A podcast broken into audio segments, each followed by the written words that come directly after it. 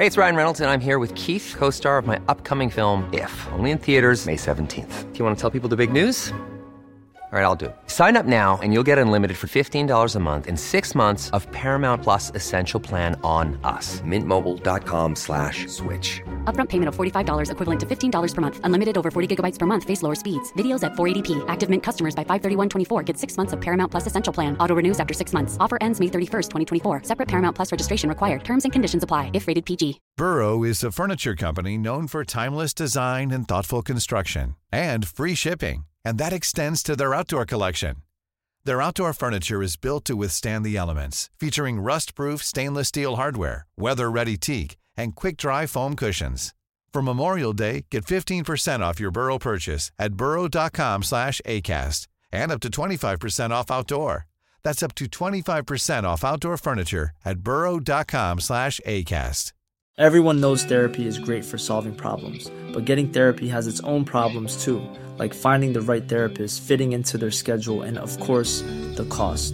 Well, BetterHelp can solve those problems. It's totally online and built around your schedule. It's surprisingly affordable too. Connect with a credentialed therapist by phone, video, or online chat, all from the comfort of your home. Visit betterhelp.com to learn more and save 10% on your first month. That's BetterHelp, H E L P.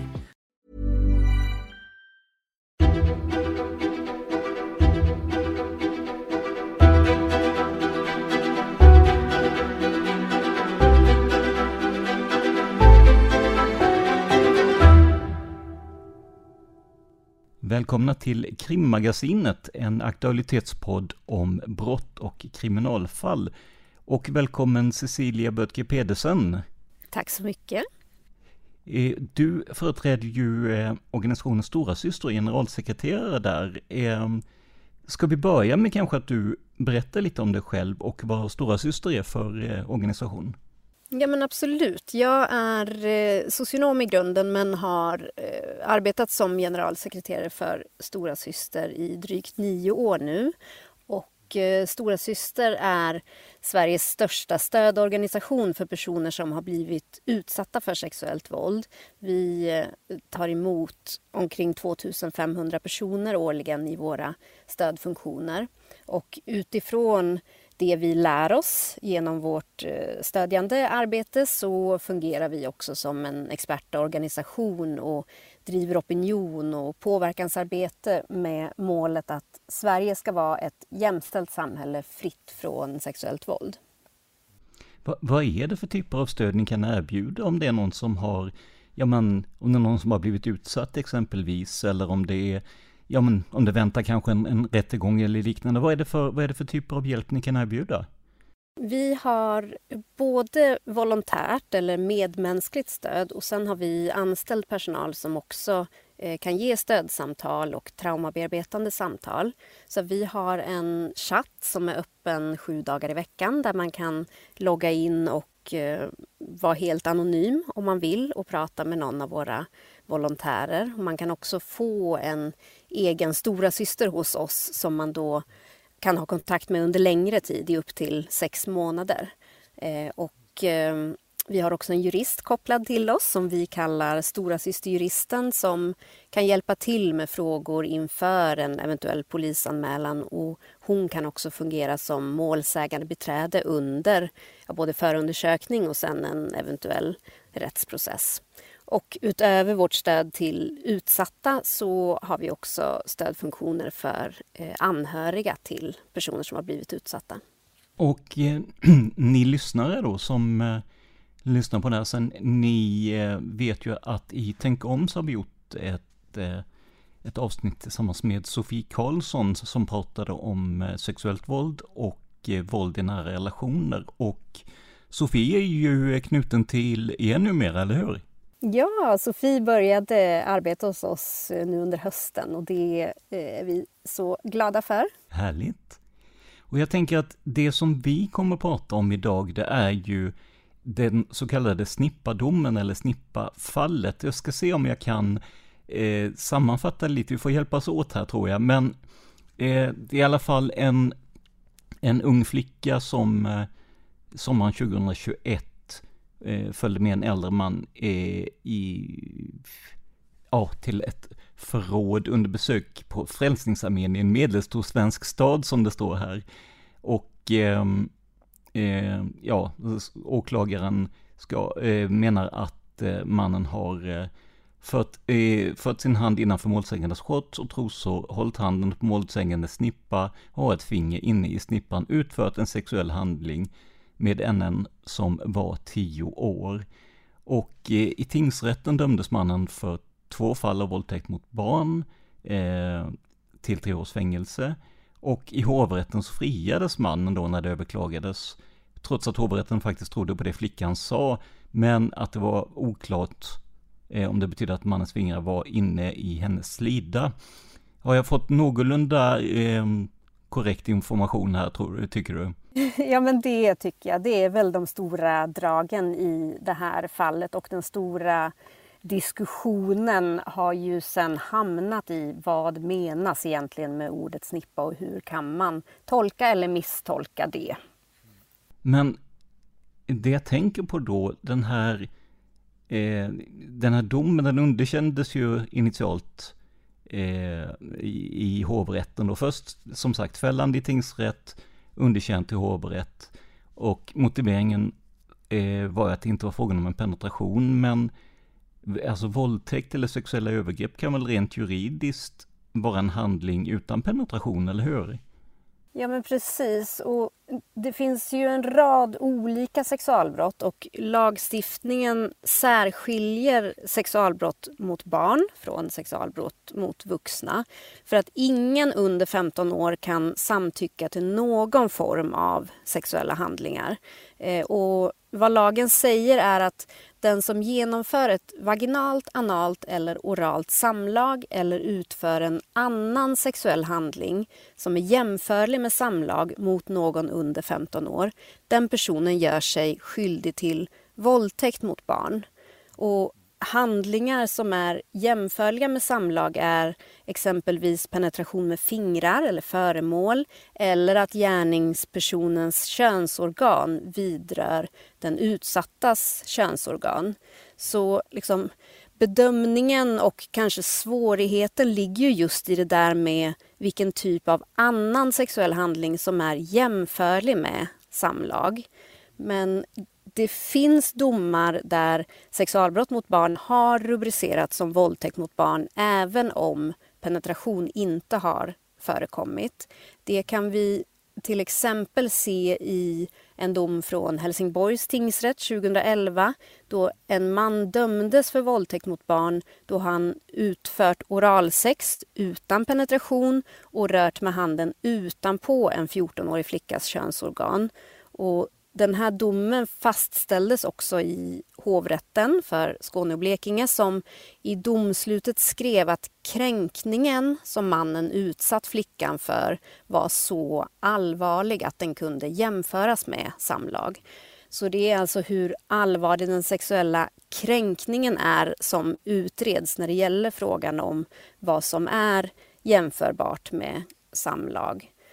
Och i det här eh, aktuella fallet, den här snippadomen eller snippafallet så har ju flickan eh, beskrivit hur mannen har rört vid hennes snippa med sina fingrar och sen fört in fingrarna i snippan. Och eftersom mannen har penetrerat flickans snippa med sina fingrar så är det för mig solklart att det brott som ska prövas är våldtäkt mot barn.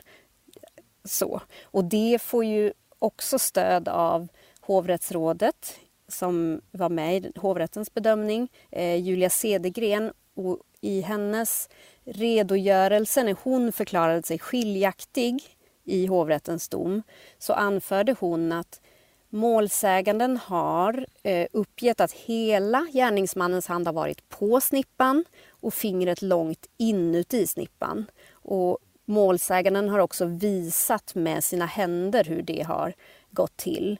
Så att eh, Cedergrens bedömning är att målsäganden inte kan tolkas på något annat sätt än att hon menar att gärningsmannen trängt in i hennes vagina med ett finger.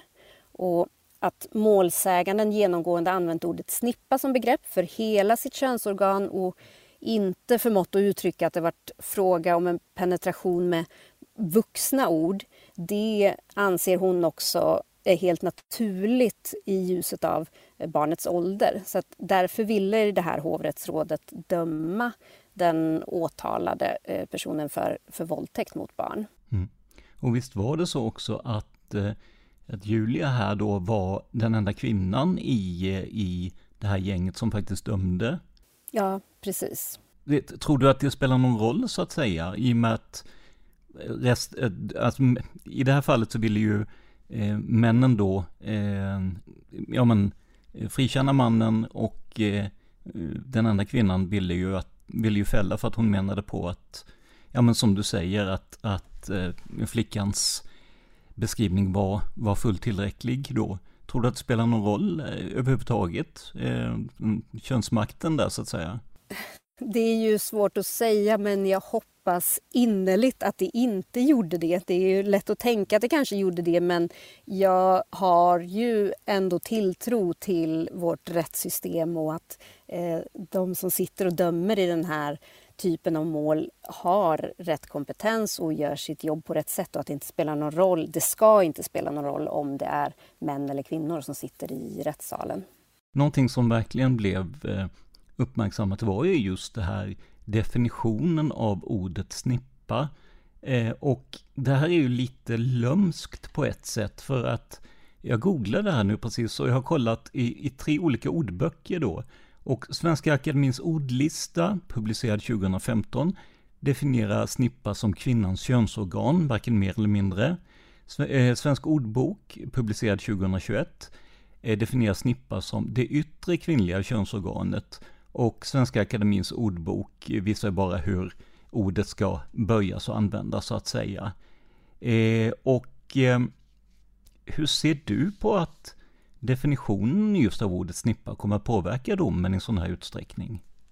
Ja, men det var ju Svensk ordbok som eh, användes i det här fallet och eh, deras huvudredaktör Emma Sköldberg har också uttalat sig i den här frågan och egentligen sagt det bäst. Hon sa i en intervju med SVT att man kan inte använda ordboken på det sättet som hovrätten har gjort utan man måste ju lyssna till barnets beskrivning och definition.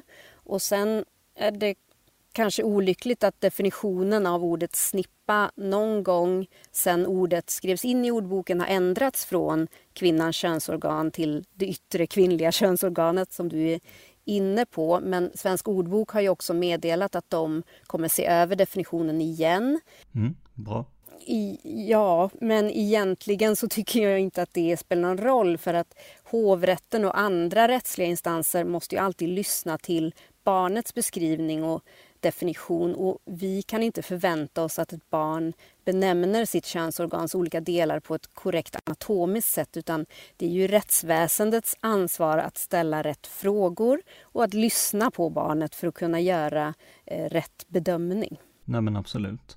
Och jag tänker ju också att, alltså, eh, om man bara drar en, en parallell då, om det hade varit en, en, en, en liten eh, pojke istället som hade varit utsatt, så hade ju hade man ju använt ordet ja men snopp då för alltihop. Och det, då måste man på något sätt förutsätta, tänker jag, att, eh, att flickor gör likadant. Att man, ja, som du säger, man använder ett begrepp för, för könsorganet helt enkelt. Såklart. Men alltså, finns det en samsyn, alltså om vi nu tänker bort ordboken så att säga, eh, tycker du att det finns en samsyn om vad ordet snippa definierar? För det blir ju väldigt viktigt i domen. Ja, men det tycker jag. Eh, och eh, jag tycker att på ett sätt hela den här debatten har ju satt fingret på något och som är att liksom kvinnors sexualitet och kvinnors utsatthet för sexuellt våld har ju i alla tider präglats av en ordlöshet och vi förväntas inte prata om våra kön eller könsorgan för det är något pinsamt, fult eller skamligt som vi ska dölja. Så därför har inte vi haft ett språk för det. Och då i början av 2000-talet, det här är ju också ganska länge sedan nu, men då lanserades ordet snippa för flickor som motsvarighet då till pojkarnas snopp, som du säger, just för att det saknades ett ord för den, liksom ett allmänt vedertaget ord för den kvinnliga kroppsdelen, vilket ju så här i efterhand känns smått befängt att vi inte haft ett, ett begrepp. Och snippa är ju det ord som många barn idag använder och jag tror verkligen inte att barn gör någon distinktion mellan yttre och inre könsorgan och det är ju inte heller något som vi kan eller ska förvänta oss av barn. Det är ju inte barnets ansvar att ha exakt rätt terminologi utan när ett barn säger min snippa så menar den sitt könsorgan. Och ja, som jag var inne på, det handlar ju om att lyssna och förstå när ett barn beskriver vad den har blivit utsatt för, inte exakt vilka enskilda ord ett barn använder. Och om vi i vuxenvärlden inte förstår vad ett ord betyder eller om vi är osäkra på vad ett barn menar när den säger ett visst ord, då är det också vårt ansvar att reda ut vad som egentligen menas. Och det att, att prata om sexuellt våld är fortfarande jättesvårt och i det här fallet så trots att det är svårt att prata om sexuellt våld så har den här flickan beskrivit på ett väldigt tydligt sätt vad det är hon har utsatts för. Med det vi har pratat om här nu, hur, hur ser du på den här domen? Om vi alltså pratar om den, den friande domen i hovrätten. Sen eh, kom det ju att få ett efterspel som vi kommer till sen. Jag arbetar med de här frågorna och som många andra så reagerade jag Eh, väldigt starkt på den här friande domen. Och Stora syster var med och anordnade en demonstration eh, kring den här hashtaggen Jag vet vad en snippa är på Medborgarplatsen i Stockholm för att uppmärksamma det här fallet och visa stöd för den utsatta eh, flickan. Och uppslutningen vid demonstrationen och all uppmärksamhet som Snippa-fallet fick och fortfarande får visar ju att i det här fallet så var det något som gick allvarligt fel och det måste rättas till. Så att därför eh, ser jag det absolut som positivt att Högsta domstolen har meddelat att hovrätten har gjort sig skyldig till rättegångsfel och att rättegången måste tas om. Eh, jo, men jag tänkte på det här, det, det, om vi pratade just om vad ordboken säger om ordet snippa respektive barnet, men det är alltså vad, vad du efterlyser är alltså, vad ska vi säga, lite mer undersökande eller sunt förnuft från, från eh, rätten istället för att gå strikt efter vad som står i ordboken då, eller? Ja, men precis. Att rätten tar sitt ansvar och faktiskt förstår vad barnet menar och vad det är barnet säger och då kanske det inte spelar eller kan spela så stor roll exakt vilka ord eh, barnet använder. Men som sagt, snippa är det ord som barn använder eller flickor använder för att beskriva sitt könsorgan. Ja men absolut, och jag menar jag jag har ju två pojkar som är eh, 8 och 11 år gamla och eh, om de har pratat om, om kroppen och sånt där i skolan och sånt så är det ju också, även de liksom har ju den benämningen, det är ju inte att prata om någonting annat utan det, det heter snopp och snippa och så är det med det liksom. Ja, och det har ju verkligen slagit igenom, det är de begrepp barn använder. Ja men verkligen. Och det är också en, en viktig del i det, tänker jag, att, att vi har fått ett språk för det, att barn idag har ord att beskriva sin kropp med. Det, som sagt, det blev ju ett efterspel till den här domen för att eh, Högsta domstolen tar ju upp den här eh, frågan då om man återförvisar målet till hovrätten. Men som jag förstod det var inte det här på grund av eh, tolkningen av ordet snippa utan eh, rättegångsfel. De rättegångsfelen ska ju då ha bestått i att eh, man kunde prövat gärningen även mot andra brottsrubriceringar, våldtäkt mot barn till exempel, sexuella övergrepp mot barn då ju. Eh, men alltså är det verkligen rimligt att man i det här omtaget inte alls alltså nämner eller hänvisar till flickans definition av ordet snippa utan bara fokuserar på ja, men juridiska fel, rättegångsfel? Ja, det stämmer ju att Högsta domstolen inte har prövat målet i sak och gått in i den bedömningen utan de har ju bara tittat på och bedömt den juridiska eh, processen. Eh, och som du säger så har de ju kommit fram till att eh, hovrätten har begått rättegångsfel genom att inte lyfta alternativa brott som, hade, liksom, som kan ha begåtts utifrån gärningsbeskrivningen. Eh, och jag vet inte vad jag kan säga om det egentligen men det positiva i det här är ju att hovrätten kommer kunna pröva målet på nytt och de får nu en chans att göra om och göra rätt. Eh, även om den chansen nu har givits av att de inte lyft andra möjliga brott utifrån gärningsbeskrivningen och inte för den här kanske märkliga diskussionen om en snippas anatomi och vad som kan anses vara penetration av en flickas könsorgan och inte. Eh, och såklart så borde hovrätten alltid uppfylla sin skyldighet att informera om att gärningsbeskrivningen kan prövas mot andra brottsrubriceringar men i det här fallet, ur min synvinkel, så rör det sig bara om ett enda brott och det är våldtäkt mot barn utifrån vad flickan har berättat. Fin, finns det en fara med sådana här eh, uppmärksammade frikännanden så att säga då? Eh, jag tänker eh, vad gäller flickors eller kvinnors benägenhet att anmäla sexuella övergrepp eller våldtäkter. Ja, det finns väl en viss fara i det. Man, eh, om man inte arbetar med de här frågorna och ser alla fall där det också går rätt och allt går rätt till och det blir en fällande dom och liksom när, när rättsväsendet gång på gång sviker flickor och kvinnor som utsatts för sexualbrott genom att inte ge dem en säker rättsprocess. Det är klart att det kan påverka anmälningsbenägenheten och Snippa-domen är inte det första och säkerligen tyvärr inte heller det sista fallet som visar på brister när det gäller rättsväsendets förmåga att hantera sexualbrott. Så vi på Stora Syster ser ju att det behövs kunskapshöjande insatser inom rättsväsendet som ökar förståelsen kring det sexuella våldets mekanismer och, och garanterar utsatta en, en säker rättsprocess. Eh, och det är ju fortfarande så att de allra flesta som utsätts för sexualbrott anmäler ju inte av en rad olika orsaker. Och de allra flesta sexualbrott som anmäls går inte vidare till åtal och ännu färre leder till en fällande dom. Så hela tanken på att anmäla ett övergrepp kan ju kännas lite hopplös. Men jag vill också säga det att även om vi har en lång väg kvar att gå så har antalet fällande domar i sexualbrottmål ökat kraftigt sen vi fick samtyckeslagstiftningen 2018.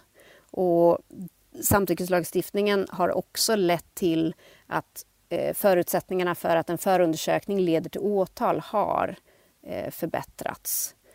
Eh, så det, går, det går kanske för långsamt men det går åt rätt håll. Och någonting som jag också alltid brukar trycka på är att vi ser att det att anmäla sexualbrott kan vara en del i bearbetningen av ett övergrepp oavsett om det leder till en fällande dom eller inte.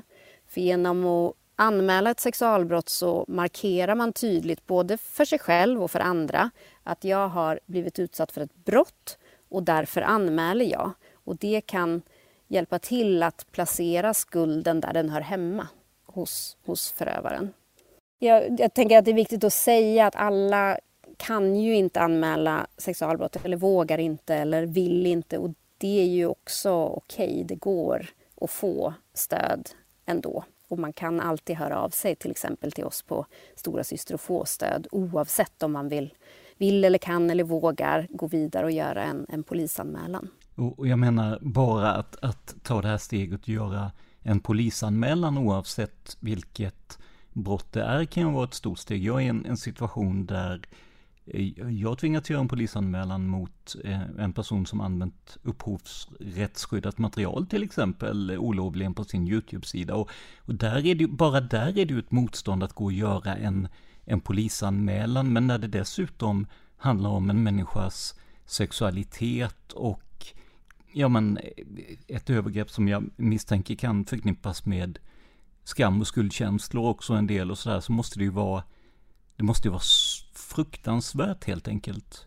Ja, det är det verkligen. Och många som har blivit utsatta för sexuellt våld mår ju väldigt dåligt. Så det är ju också en faktor i det här att man är i kanske ett väldigt skört tillstånd och så ska man orka gå till polisen och berätta om det här som kanske är något av det värsta man har varit utsatt för. Så det är en väldigt svår sak att göra att anmäla sexualbrott. För en del. För vissa är det här en självklarhet att den här personen utsatte mig för det här, det är inte okej, okay, det är ett brott och nu går jag till polisen och jag förväntar mig att polisväsendet och det svenska samhället ska ta hand om det här och ta det på allvar.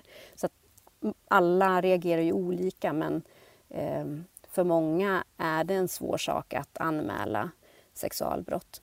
Men det kan jag också se en förändring i. Jag har jobbat på Stora Syster i, i drygt nio år och när jag började arbeta med sexuellt våld då var det försvinnande få som vi hade kontakt med som faktiskt ens såg en polisanmälan som en möjlighet. Det var väldigt mycket svårare att sätta ord på vad man har varit utsatt för.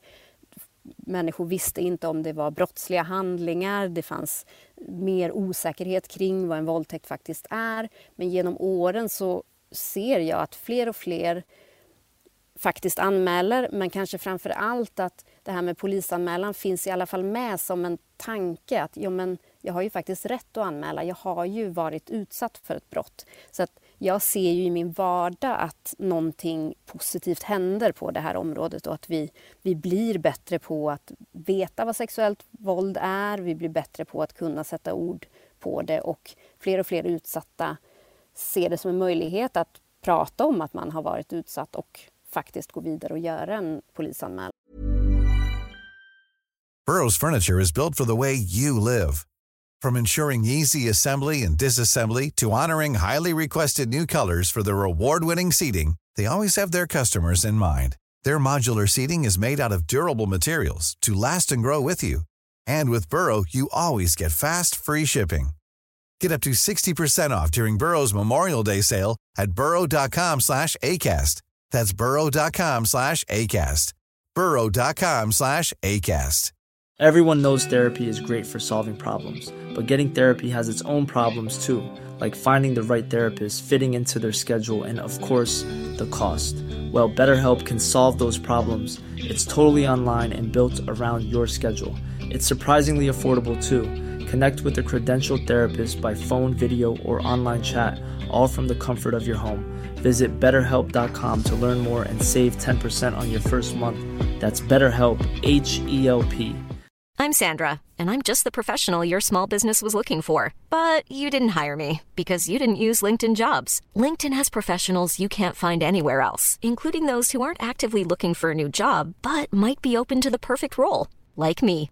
In a given month, over 70% of LinkedIn users don't visit other leading job sites. So if you're not looking on LinkedIn, you'll miss out on great candidates like Sandra. Start hiring professionals like a professional. Post your free job on linkedin.com/people today. Hey, it's Ryan Reynolds and I'm here with Keith, co-star of my upcoming film If, only in theaters May 17th. Do you want to tell people the big news? All right, I'll do it. Sign up now and you'll get unlimited for $15 a month in 6 months of Paramount Plus Essential Plan on us. Mintmobile.com slash switch. Upfront payment of $45 equivalent to $15 per month. Unlimited over 40 gigabytes per month. Face lower speeds. Videos at 480p. Active Mint customers by 531.24 get 6 months of Paramount Plus Essential Plan. Auto renews after 6 months. Offer ends May 31st, 2024. Separate Paramount Plus registration required. Terms and conditions apply if rated PG. Millions of people have lost weight with personalized plans from Noom. Like Evan, who can't stand salads and still lost 50 pounds. Salads generally for most people are the easy button, right? For me, that wasn't an option. I never really was a salad guy. That's just not who I am. But Noom worked for me. Get your personalized plan today at Noom.com. Real Noom user compensated to provide their story. In four weeks, the typical Noom user can expect to lose one to two pounds per week. Individual results may vary. Men alltså, det blev ju så här då att stor del av svenska folket rasade. Jag vet att det är sådana kvällstidningsbegrepp att svenska folket rasar, men det var ju faktiskt en, en, slags folklig vrede och du har ju bland annat nämnt då den här hashtaggen jag vet vad en snippa är. Vilka problem eh, tänker du att det finns med att juridiken ligger en bra bit ifrån folkets rättsmedvetande? Ja, men till att börja med så det är ju väldigt glädjande och för mig hoppingivande att se att folk reagerar, att det finns så många som så tydligt och högljutt ställer sig på den utsatta flickans sida. Och det tänker jag också kan vara ett, ett kvitto på det här som jag pratade om att säkert Stora Systers men också många, många andra aktörers arbete har resulterat i en allmän medvetandehöjning när det gäller sexuellt våld. Och vi som arbetar med de här frågorna, vi ser ju det här som ett samhällsproblem som vi måste arbeta med på alla nivåer. Från makthavare och rättsväsende till skola och vården och till liksom, även på individnivå. Att vi behöver ha de här samtalen med personer i alla åldrar, människor av alla bakgrunder och könsidentiteter. Eh, och sen tänker jag att det är väl så att lagstiftning till sin natur ofta är släpande och att det därtill finns en lång väg kvar att gå för att lagstiftningen ska ge rättvisa just på området sexuellt våld i och med att det har inte varit pratbart, samhällsutvecklingen har inte hängt med och det här är en brottstyp som framförallt har drabbat och drabbat kvinnor och där ligger vi lite efter. Men jag tänker att det här fallet sätter ju också fingret på en person som faktiskt eh, vågat anmäla och eh, det finns ju de som, som du säger då, som tvekar om de ska anmäla eller inte. Finns några råd eller tips till flickor och kvinnor som har utsatts för någon form av sexuella övergrepp och inte riktigt vet om de vågar eller orkar anmäla?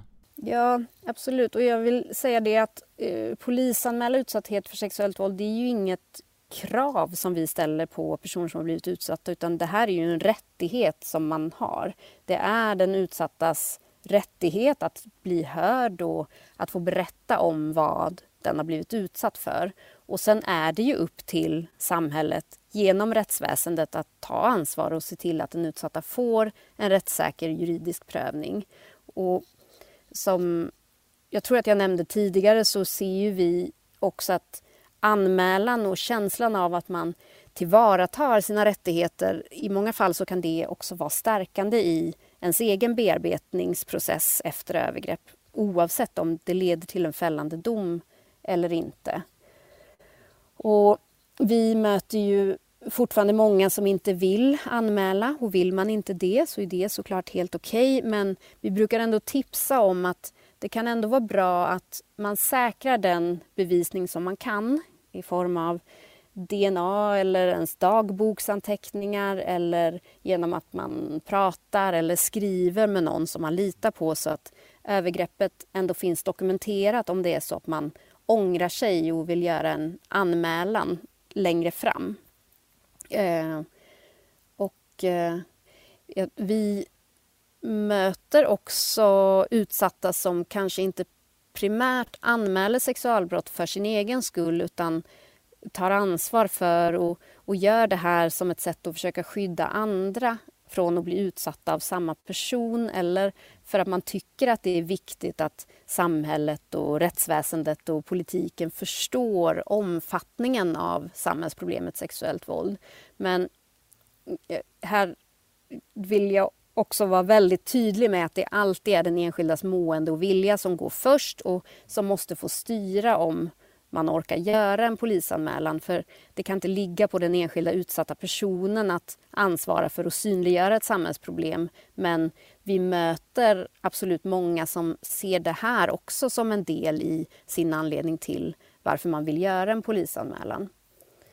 Och det finns ju alla personer som blir utsatta för övergrepp reagerar på olika sätt och mår på olika sätt. Eh, och det finns ju en massa olika anledningar till varför det är svårt att anmäla sexualbrott som vi också varit inne eh, på. Och det är ju fortfarande så att man är rädd för att man inte ska bli trodd. Eh, det är fortfarande skamligt att ha blivit utsatt för sexuellt våld. Eh, man kanske bara vill förtränga att det har hänt och gå vidare i livet.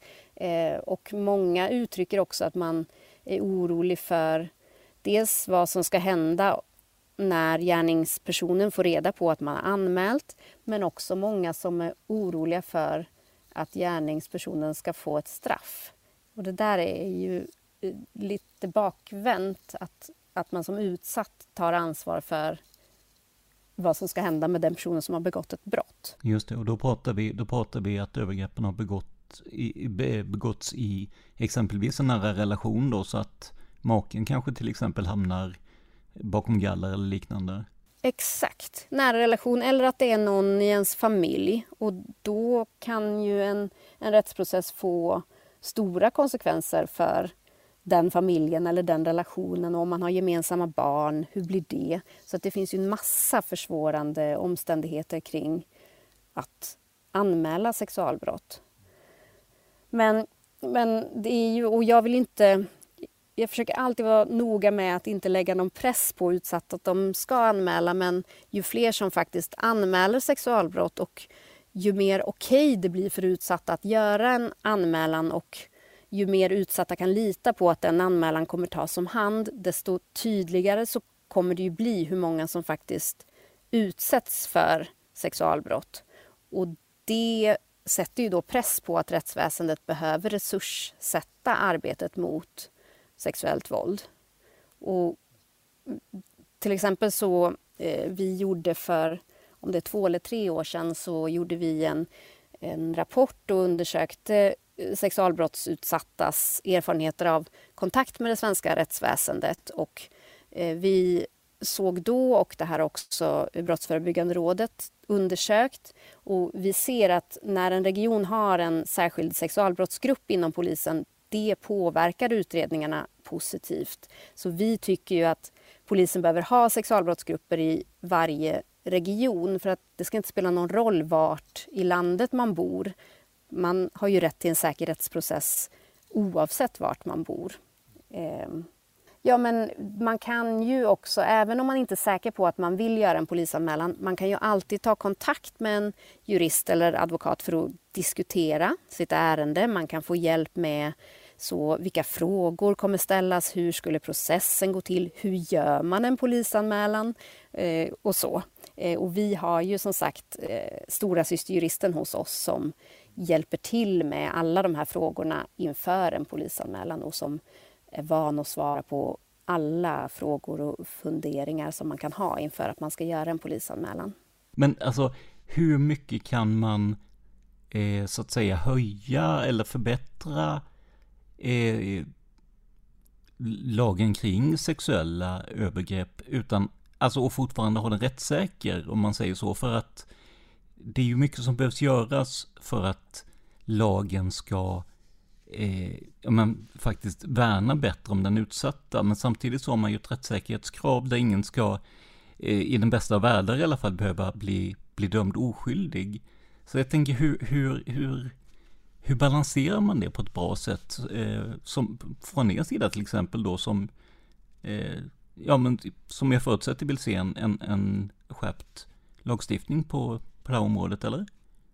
Ja, men jag tror egentligen inte att det är en skärpt lagstiftning som behövs. Den sexualbrottslagstiftning som vi har i Sverige nu sedan 2018 som tydligt säger att sex ska vara frivilligt. Finns det inte en frivillighet och ett samtycke och någon gör något sexuellt med dig, då är det ett övergrepp. Så att jag tycker att lagstiftningen som vi har i Sverige, den håller och den är på plats. Sen är det ju implementeringen av lagstiftningen och kanske kunskap och kompetens inom rättsväsendet hur man ska efterleva lagstiftningen och se till att det blir rättssäkra processer.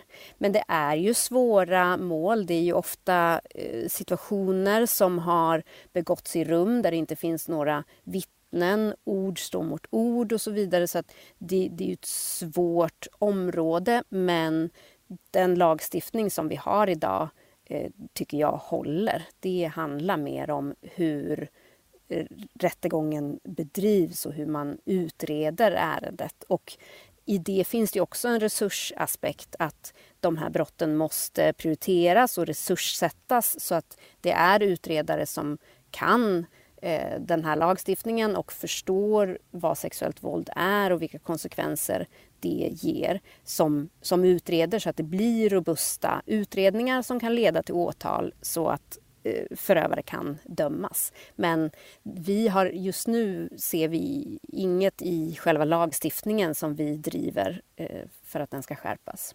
Ja men det, det måste ju vara en, det måste ju samtidigt vara en, en, en skön nivå att nå på något sätt när man, när man faktiskt kan vara nöjd med att lagen ser vettig ut. Sen som du säger finns det kanske saker att göra med implementeringen, men eh, det måste ju kännas bra att ändå ha en, en, en vettig lag att utgå ifrån om man nu ska prata lekmannatermer. Ja men precis och jag tycker också samtyckeslagstiftningen har haft en viktig normerande effekt. Sen tyckte jag att debatten kring samtyckeslagen när den skulle införas, den var väl kanske lite fördummande att nu krävs det skriftliga eh, avtal och så vidare. Det är ju inte alls det det handlar om. Men det ledde i alla fall till en stor diskussion. Eh, det var mycket kritik innan samtyckeslagen instiftades. Sen fick vi den på plats och sen har vi också sett att den faktiskt fungerar. Fler och fler anmäler sexualbrott. Fler och fler eh, utredningar leder till åtal och fällande domar. Så att det har ju varit en, en positiv process, absolut. Och sen, sen apropå det här med den fördummande diskussionen här, det var ju till och med något företag som skulle specialisera sig, säkert någon sån IT-snubbar som skulle specialisera sig på samtyckeskontrakt då ju. Men det är väl viktigt att poängtera där att samtycke är ju någonting som som måste finnas i stunden och som så att säga ska vara kontinuerligt. Det är ju inte, man kan ju inte friskriva sig med ett papper liksom, att du får ha sex med mig i en vecka framöver, utan det, eller hur?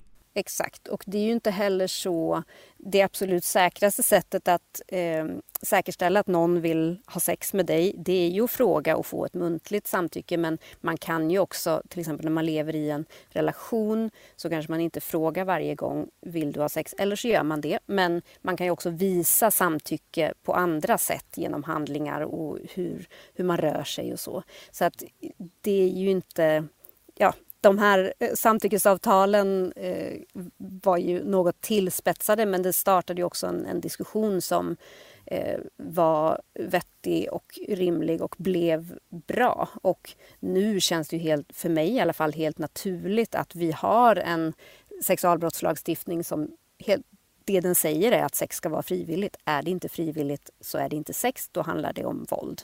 Jag, tänk, jag tänkte på det här, jag jobbar med en podcast om Palmemordet också tillsammans med en kollega och där var det ett vittne som var framme vid Olof Palmes eh, kropp som har skrivit en bok, Anna Hage heter hon. Eh, hon berättade ju om just eh, rättegången, det här var 86 då, nej ja, rättegången var senare men det var 86 det hände. Och att hon var livrädd och att hon inte fick någon något stöd eller någon hjälp eller någonting. Och det där berörde mig väldigt illa. Eh, hur ser det ut idag? Vilket stöd finns alltså i, i, i rätten? Och sen också om du, vet du om den här flickan i, i, i snippafallet hade någon form av stöd eller hjälp? Planning for your next trip? Elevate your travel style with Quince. Quince has all the jet setting essentials you'll want for your next getaway. Like European linen premium luggage options, buttery soft Italian leather bags, and so much more. And is all priced at 50 to 80% less than similar brands. Plus, Quince only works with factories that use safe and ethical manufacturing practices. Pack your bags with high-quality essentials you'll be wearing for vacations to come with Quince. Go to quince.com/pack for free shipping and 365-day returns. When you need mealtime inspiration, it's worth shopping Kroger, where you'll find over 30,000 mouthwatering choices that excite your inner foodie. And no matter what tasty choice you make, you'll enjoy our everyday low prices, plus extra ways to save, like digital coupons worth over $600 each week. You can also save up to $1 off per gallon at the pump with fuel points. More savings and more inspiring flavors make shopping Kroger worth it every time. Kroger, fresh for everyone. Fuel restrictions apply. I, I Snippa-fallet så hade ju flickan ett målsägandebiträde i tingsrätten. Och ett, ett målsägandebiträde är en jurist eller advokat som betalas av staten så det är ingen kostnad för den personen som får ett målsägandebiträde. Och målsägandebiträdet har eh, ett uppdrag att tillvarata brottsoffrets rättigheter och dens intresse under rättsprocessen. Så att målsägandebiträdet är den som ska ge stöd och hjälp till den utsatta under hela processen, så alltså även under förundersökningen men också sen vid en eventuell rättegång. Så det är den utsattas egen advokat kan man säga. Och eh, det finns ju också i eh, i domstolarna så finns det eh, brottsofferstödjare som är eh, volontärer, ideella personer som finns på plats i domstolen som också kan ge stöd under rättsprocessen. Men det som hände i Snippa-fallet eh, var att hon hade sitt målsägandebiträde i tingsrätten och sen i hovrätten så övertog åklagaren talan även för flickan. Och det här det fanns en Eh, negativ utveckling av lagstiftningen kring målsägandebiträde som kom 2018 då det skedde lagändringar som resulterade i att det inte längre var självklart att man eh, får med sig sitt målsägandebiträde från tingsrätt till hovrätt. Utan det har man bara rätt till om det finns behov av det. Och I det här snippafallet så har målsägandebiträdet inte förordnats i hovrätten utan här har ju då åklagaren istället fört flickans talan vilket ju kan ha berott på att mannen dömdes till våldtäkt mot, våldtäkt mot barn i tingsrätten och då kanske man inte såg att det fanns ett behov av ett målsägandebiträde i hovrätten. Men vi anser ju att det ska vara en självklarhet att man har ett målsägande eh, beträde med sig i sexualbrottsmål in, inför varje eh, rättslig process. Och det är ju liksom det juridiska stödet men utöver det så eh, finns det ju mycket annat stöd att få. Jag har ju pratat lite om det stöd som vi har på Stora Syster och eh, de olika former. Men man kan alltid höra av sig till oss, man kan alltid vara helt anonym och vi står alltid på brottsoffrets sida. Och du kan få stöd i allting kring eh, ett sexuellt övergrepp eh, med att få hjälp vart man kan vända sig och man kan få svar på sina frågor och sådär. Så att det vill jag säga att som, som eh, utsatt för sexuellt våld så kan man känna sig ensam. Men jag hoppas att man inte behöver känna sig så ensam för vi på Stora Syster finns alltid här och vi står på den utsatta sida. Jag tänker när vi spelar in det här så är det bara dagar kvar till jul. Det är många som är lediga, man har tid med familjen på gott och ont och eh, eh, det finns säkert personer där ute som kommer att utsättas för saker som de absolut inte vill vara med om. Finns, vad, har du några tips om vart man kan vända sig? Dels för, ja, antingen om, om det så att säga har hänt eller man misstänker att någonting kommer hända. Eller för den delen om man som, eh, ja, så att säga blivande förövare behöver stöd för att inte begå ett övergrepp. Förövarsidan har jag lite dålig koll på i och med att vi inte arbetar med eh, de frågorna. Men jag vet att det finns mansjourer och eh, det finns också en organisation som heter MÄN, Män för jämställdhet, som eh, ger stöd till män som eh, kanske är oroliga för sin eh, sexualitet eller att man, man riskerar att utsätta någon för våld. Det är absolut inte min expertis. Men när det gäller utsatta så Stora Syster har eh, öppet i, i chatten över jul och nyår och alla andra högtider. Så man får alltid höra av sig till oss. Eh, det finns också Kvinnofridslinjen som man kan ringa som också har öppet. Eh, och det är precis som du säger, många blir ju utsatta i sin närmaste familj eller av sin partner och eh, julledigheter och andra ledigheter innebär ju att man spenderar mer tid hemma tillsammans med förövaren. Så att det är inte en ljus och mysig högtid för alla, tyvärr. Men eh, det finns eh, hjälp att få och är läget akut, ring 112 och det finns också skydd att få om man behöver komma bort från sitt hem. Och vi gör ju så här också att, precis som i avsnittet med eh, Sofie Karlsson när hon representerade Nova-huset, så lägger vi ett antal länkar i avsnittsbeskrivningen med. Så att om du eller någon du känner känner igen dig på den här beskrivningen eller har varit med om någonting så kan du bara kika i avsnittsbeskrivningen så kan ni få ge, eh, möjlighet till hjälp och stöd där och du får gärna eh, också skicka över om det är några länkar eller telefonnummer som du vill ha in i avsnittsbeskrivningen Cecilia. Ja men absolut. Är det någonting som du vill tillägga som du tycker att vi eh, inte berört? Nej, men jag, jag tycker att vi har täckt av det här eh, området ganska väl när det gäller rättsprocess och polisanmälan och vad som kan göra det svårt att anmäla den här typen av eh, brott. Och jag hoppas att eh, det har hjälpt någon. Att man också, återigen, jag upprepar det här, hör av er stora syster. Man behöver inte säga vem man är på något vis, men det kan vara ett första steg att chatta med någon och börja sätta ord på vad det är man har varit utsatt för. Så att, tveka inte att göra det, för vi finns här. Ja, men det är, det är alldeles utmärkta slutord, känner jag. Cecilia Böttger Pedersen, tusen tack för att eh, du ville vara med idag. Eh, generalsekreterare för organisationen Stora Syster. Ja, men tack själv. Och god jul. Ja, god jul. Med det säger vi tack till Cecilia Böttger Pedersen som alltså är generalsekreterare i organisationen Stora Syster. Och om det är så att du utsatts eller riskerar att utsättas för sexuellt våld eller våld i nära relationer så finns det hjälp att få. Som Cecilia sa så är Stora Systers chatt öppen för den som behöver prata eller få hjälp i en utsatt situation. Du hittar den på www.storasyster.org. Om läget är akut och du fruktar för ditt eller någon närståendes liv eller framtida hälsa, ring alltid 112. Du kan också kontakta Kvinnofridslinjen på telefonnummer 020 50 50 50. Samtalet är gratis och självklart kan du välja att vara anonym. Är du rädd för att utsätta någon för sexuellt våld eller våld i nära relationer? Eller har du kanske redan förövat sådant våld? Det finns hjälp även för dig.